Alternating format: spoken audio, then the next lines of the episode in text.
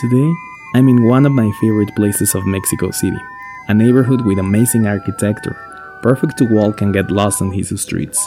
And for sure, when you get lost, you're going to find an amazing place to eat, get a coffee, shopping, or a cultural discovery like a library or a museum.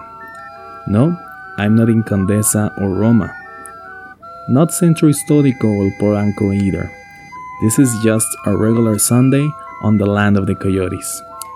This area is already famous because here is the Diego and Frida's house, also known as La Casa Azul. But that's only the tip of the iceberg. Welcome to Culinaria Nacional. My name is Zubish and I'm a culinary explorer. Today, we're going to explore the neighborhood of Coyoacan. It's a little bit weird that this area is called the place or land of the coyotes, because apparently there were never coyotes here. One of the many different histories behind the origin of the name says that the indigenous people used to live here used to worship the god Tezcatlipoca, and one of his many different superpowers was that he could transform himself on many different things, and one of his favorites was a coyote, so in the nights he could interact better with the humans. Another newer theory says that maybe the name comes from the indigenous word coyotl, that means waterhole, and can, that means place. After the Spanish conquest, Hernan Cortés came to live here because the central part of Tenochtitlan was completely destroyed, and also the good location of the place, not that far from the capital of the Mexicas. It had good weather, abundant water, fertile land, and a beautiful landscape. For a moment, Coyoacan was going to be the central part of Mexico City, but Cortés said that it was better to build the new Spanish Empire exactly where the Mexicas had it, because it was already an area that was important for the indigenous people. And also, if they leave the temples standing on, they could be rebuilt and there will be constant rebellions. Also, it's supposed that his ego was big and he wanted to show his dominance by using the same rocks that he used in the temples into the new Spain buildings. Now Coyoacan it's a bohemian, hippie and trendy neighborhood. The best way to explore it is walking, getting lost on the streets and alleys. Discover its museums and places full of legends and history. When you arrive to the central part of Coyoacan, there is a long yellow building that now it's owned by the government. But the legend says that this was the house of Hernan Cortés. Even that there is no official data that confirms it. A couple of blocks to the east side, there is another building called La Hacienda de Cortés that used to be his stables, and now it has been beautifully renovated. It has a restaurant that is nice and sometimes it has producers or artisans selling their products here. On the same street to the north, there is the cultural center Elena Garro, that it has amazing modern architecture that you should at least take a quick look. Now, let's go to the west side. There is an important and beautiful street named Francisco Sosa. This main street was a canal on the pre-Columbian times actually is the image displayed on the photo of this episode.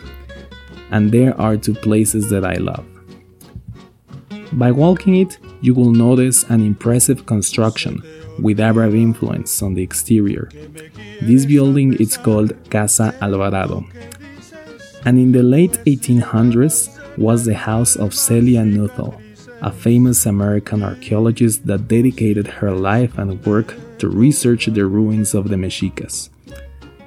Many years after was the house of Octavio Paz, the writer that won the Nobel Prize of Literature with El Laberinto de la Soledad, where he goes deep describing the psychology of the Mexicans. And now the Casa Alvarado is the house of the sound in Mexico, the Fonoteca Nacional. Now, what if I told you that Marilyn Monroe came here to Coyoacan and drank a shot of tequila with one of the most important actors, directors, and producers of the Mexican cinema?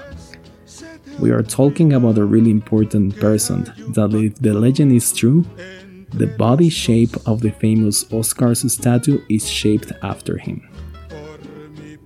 On the early 1900s, in a small mining town, a small kid was born, and at the age of 10, he joined the Pancho Villa army with his father, that was one of the closest advisors of him. Then, 10 years after, he was locked in prison for 20 years.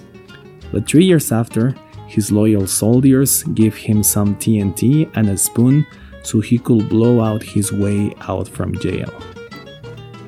Then he decided to go to the US. First, he arrived to Texas, and after working on anything that he could, he traveled all over the US until he arrived to Chicago, where in a human act he saved a girl from drowning and she resulted to be the lover of the mafia leader known as Babyface. Here he met to Al Capone and the rest of the liquor mafia on the prohibition times. Someone told him that he should go to Hollywood. There was a lot of job there and he was smart and had a good looks for the film industry. So he did. His original plan was to come back to Mexico and get an army back from him to fight for the revolution again. But here he learned that might be another way to give strength to the Mexicans by making us proud of the things that we are made of. From us to us. He changed the rifle to the films. On 1933, he returned to Mexico thanks to an amnesty, and then he met again all the friends that he did in Hollywood. After working as an extra in some productions, he wrote his first script and after convinced a general to invest 80,000 pesos on his project and he will have 5 million pesos back, that by the way he did, he did his first movie called La Isla de la Pasión. After many different movies, he did his masterpiece called Maria Candelaria, and the company that he worked for fired him immediately because they didn't like it. The movie traveled all the way to France, to the Cannes Film Festival, where there was acclaimed, after he got his job back. So here in Coyoacan, it is the house of El Indio Fernandez. The architect that was in charge of constructing this amazing building was Manuel Parra.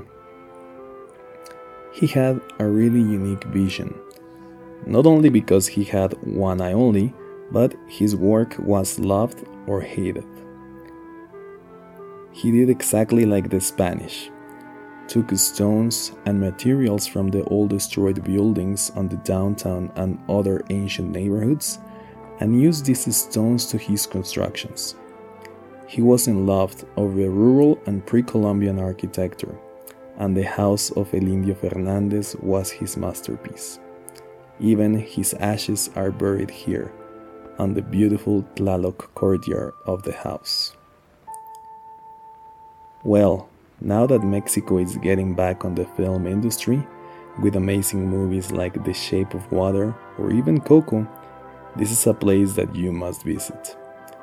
I invite you to come and explore Coyoacan with or without me. It's a place that you will love. And talking about love, it's supposed that every person that visits Coyoacan has or will have a love history related to this neighborhood. Thanks for hearing me. Follow me on my Instagram, Facebook, or Twitter as Ubijaren or on Facebook and Instagram as Culinaria Nacional. Till next week.